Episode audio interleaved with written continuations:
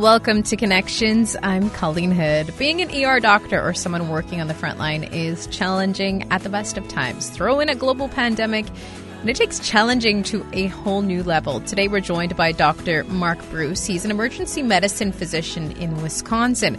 He's also traveled with the International Medical Ministry in Central America, Asia, Europe, and Africa, and led many teams into the Asian disaster zones for medical relief work.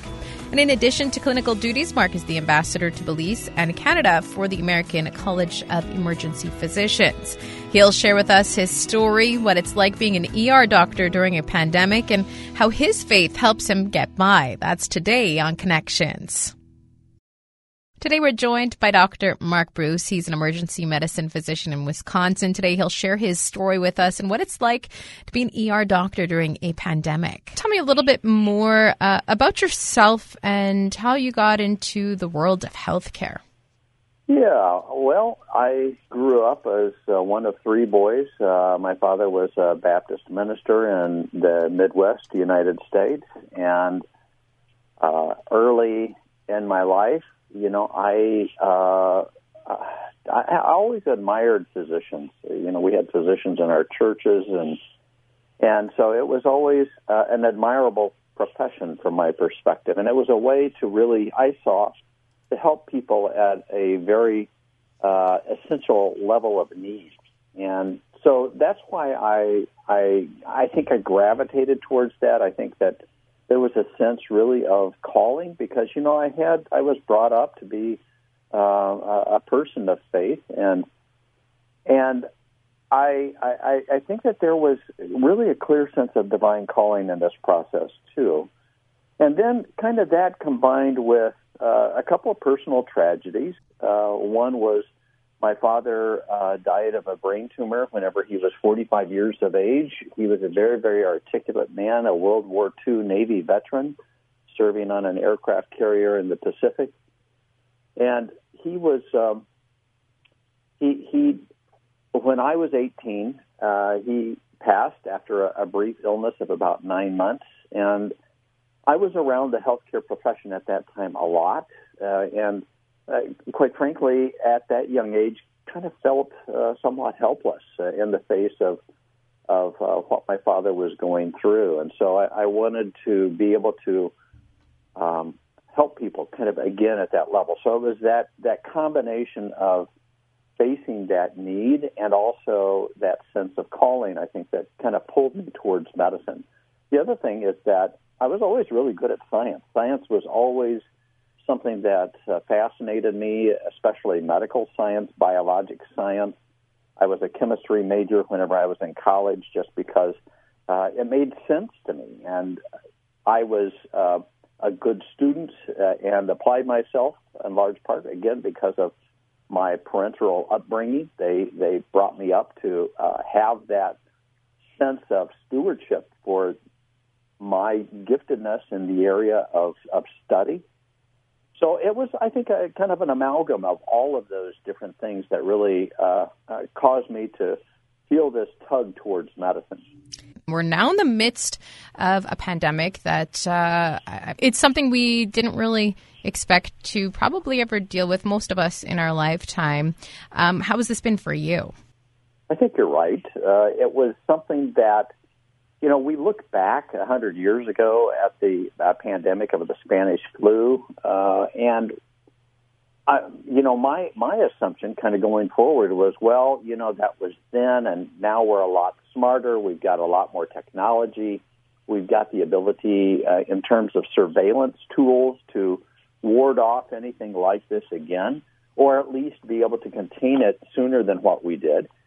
And so I, I was a little bit surprised at that and continued to be kind of interested and uh, not, not necessarily surprised, maybe that's not the right word to say, but impressed by what we're dealing with. And it is a novel virus. It's something that is unknown, uh, or it was unknown until four or five months ago. It, it, as a result of that, uh, you know, it's be- because we didn't have any vaccine, we didn't have any effective recognized treatment. It, created uh, a lot of anxiety, I think, on the part both of patients and also of the medical community itself. So that's that's kind of where we find ourselves really at this point in time.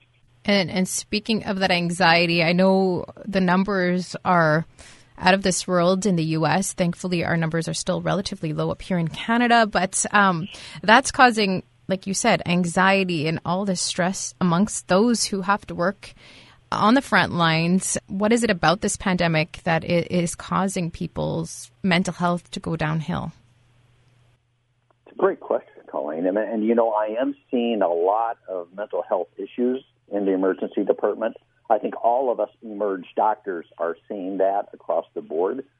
A lot of that is due to uh, societal changes that are related to this. A lot of changes related to just the way that we live our life, not being able to go out, not being able to see the people that we normally would see. But I think for those patients that have underlying mental health challenges or mental health diseases, this is something that is really amplifying a lot of those symptoms and causing a lot of people, I think, to discard some of their baseline treatment. And at least that's what I've seen uh, here in, in my practice. And I, I practice at what we call a critical access hospital or a rural facility here in Wisconsin.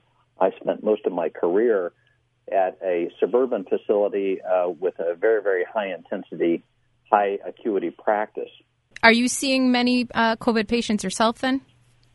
Not seeing many, but we are seeing some. Again, we are again in a area where there's not the population density that you see in the big urban centers like New York, uh, Detroit, Chicago areas where they're really hot spots. Uh, you know, rural areas, suburban areas, uh, I, I think are a little bit more protected just because of that population density aspect, and also because I think people are a little bit more vigilant in terms of their health care in general. They're more respectful and they have more opportunity to facilitate the social, the, the physical distancing uh, that has been really very effective in terms of trying to contain this disease, at least as that first step. So, for healthcare workers in those hotspots like Detroit, Chicago, um, New York, a lot of them are really, really feeling this anxiety. These healthcare workers just are at a point of like, what do I do now? Um, why are they feeling that way? I know, especially in a place like New York or Detroit, they do see a lot of chaos in their emergency rooms, COVID or not. What is it about this pandemic specifically that is really, really um, touching a nerve for them? Well, this is an anomalous stress. We're used to being working in this stressful environment that we call uh, an emerge department. And w- give us a heart attack. We know what to do with that. Give us a car accident. We know what to do with that. Give us somebody who's really, really uh, badly infected with some type of bacterial infection who's septic. We know what to do with that. But here we're faced with something brand new that we have no effective recognized protocol in terms of treatment. And th- this is something where we get our giggles and grins in emerge medicine by finding a problem and fixing it. Well, we can find this problem, but we, we can't fix this. We know what to do in terms of initial treatment. That's primarily those that are really sick with this in terms of administering oxygen, trying to optimize oxygen exchange but beyond that, in terms of actually an effective treatment, boy, it's it's elusive at this point in time. It's going to take some time because again, this is a novel virus. This is something new. It'll take probably, you know, another nine to twelve months for us to develop an effective vaccine. You know, with the influenza strains, the para-influenza type of viruses, influenza A, influenza B, we actually have some pretty good pharmaceutical tools for that. But we don't have that yet for this. Now, having said that, we're seeing some very promising outlooks in terms of some clinical trials of medications that we're gathering that data on. You make good decisions in terms of treatment when you have good data. And it just takes some time to be able to do that. But in that time lag, here we are in the midst of overwhelming demand and overwhelming suffering and not able to do anything about it. And that is, that's depressing. And that's why we just had last week a very prominent New York physician, uh, a young lady who was directing one of the big emergency departments in New York City commit suicide. And shortly after that, it was recognized hey, this is a real problem for healthcare providers. And a national suicide hotline specifically directed towards physicians was opened up. So, how do we keep physicians, nurses, and other people that are working, like you said, tirelessly around the clock, seeing death on a daily basis now and, and not being able to help these people? How do we keep them on top of that and, not lead them down the road of death by suicide? Colleen, I was uh, I, I've I've done a lot of disaster relief work in faraway places, especially in the Asian disaster zones. And I was actually over in Asia during the SARS epidemic about uh, uh, 18 years, 17, 18 years ago. So I saw a lot of this kind of anxiety and this the panic that this type of pandemic will produce. But I will tell you that I, I think faith is a big part of having ha- helping to really keep this in perspective those of us that are people of faith, we can, with great comfort, go to the Holy Scriptures, especially in the book of Philippians in the New Testament, where Paul writes. And, you know, you, you understand that Paul is writing this letter from jail, and he is uh, a prisoner because of his faith. But in Philippians chapter 4, verses 6 and 7, it talks about what I, I term the believer's antidote for anxiety. Be anxious for nothing, but in everything by prayer and supplication with thanksgiving, let your requests be made known to God. And the peace of God, which passes all understanding, will guard your hearts and minds.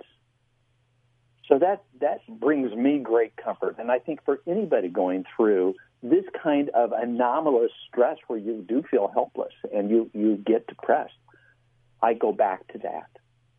And the other thing is that a few verses later, he talks about how we can do all things through Christ who strengthens me.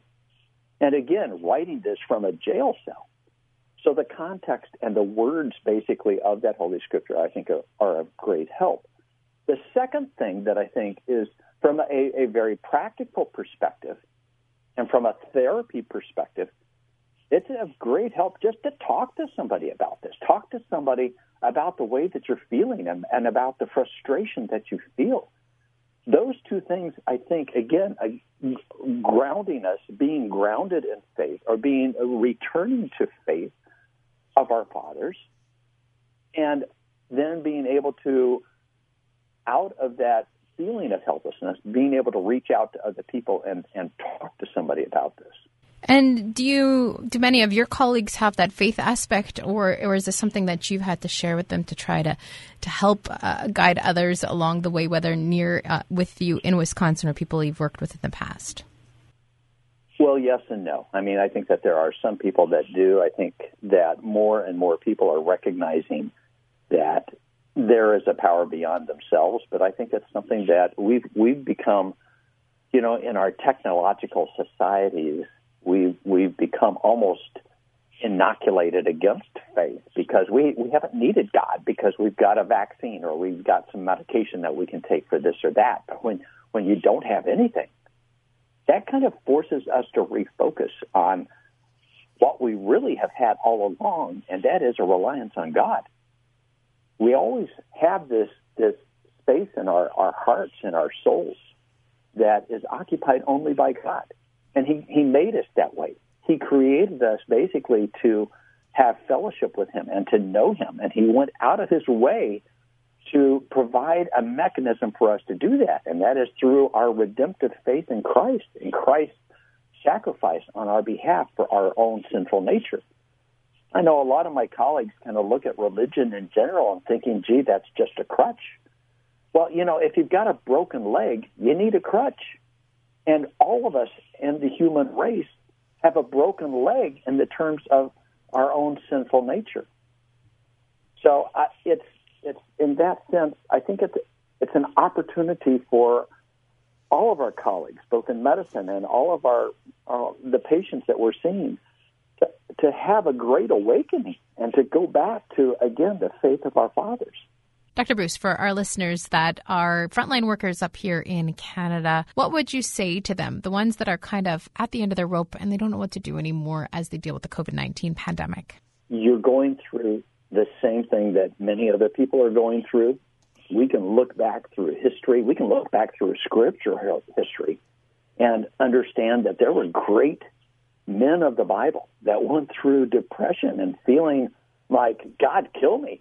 You look at Elijah you look at Moses. I mean, these great men of God, how at times they were overwhelmed.